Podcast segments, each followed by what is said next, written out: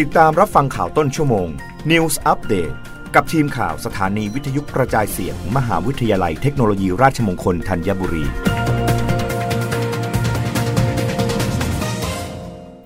รับฟังข่าวต้นชั่วโมง โดยทีมข่าววิทยุราชมงคลธัญบุรีค่ะ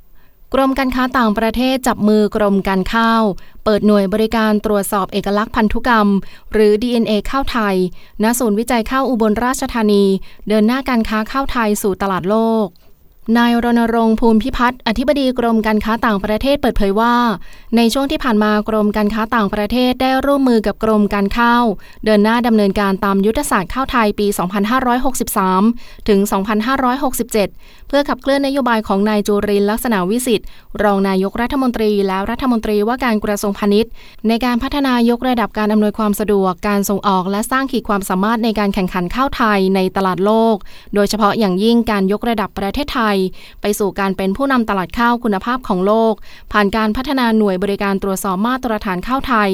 ขณะนี้ความร่วมมือดังกล่าวบรรลุผลสำเร็จแล้ว โดยได้ผลักดันการจัดตั้งหน่วยบริการตรวจสอบ DNA ข้าวไทย ณ ศูนย์วิจัยข้าวอุบลราชธานี จังหวัดอุบลราชธานี เป็นของขวัญปีใหม่ให้แก่ผู้ประกอบการค้าข้าวไทยได้เป็นผลสำเร็จ ซึ่งจะเป็นปัจจัยสำคัญที่สนับสนุนให้การค้าข้าวของไทย โดยเฉพาะข้าวคุณภาพระดับโลกอย่างข้าวหอมมะลิไทย ขยายตัวเพิ่มขึ้นต่อเนื่องไปจนถึงปี 2567 ที่คาดว่าจะมีปริมาณการค้าข้าวในตลาดโลกขยายตัวทดแทนธัญพืชอื่น ๆ ที่เกิดภาวะขาดแคลนตลอดจนการสร้างทางเลือกให้กับผู้ที่เกี่ยวข้องในวงการค้าข้าว ตั้งแต่ระดับต้นน้ำไปจนถึงปลายน้ำ ไม่ว่าจะเป็นเกษตรกร โรงสีและผู้ประกอบการค้าข้าว สามารถเข้าถึงบริการตรวจสอบการปลอมปนพันธุ์ข้าวด้วยเทคโนโลยี DNA ที่ทันสมัย และแม่นยำสูงได้อย่างสะดวกและรวดเร็ว โดยต้นทุนที่ต่ำลง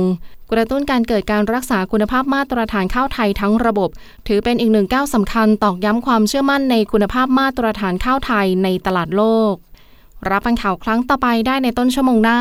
กับทีมข่าววิทยุราชมงคลธัญบุรีค่ะ รับฟังข่าวต้นชั่วโมง News อัปเดตครั้งต่อไป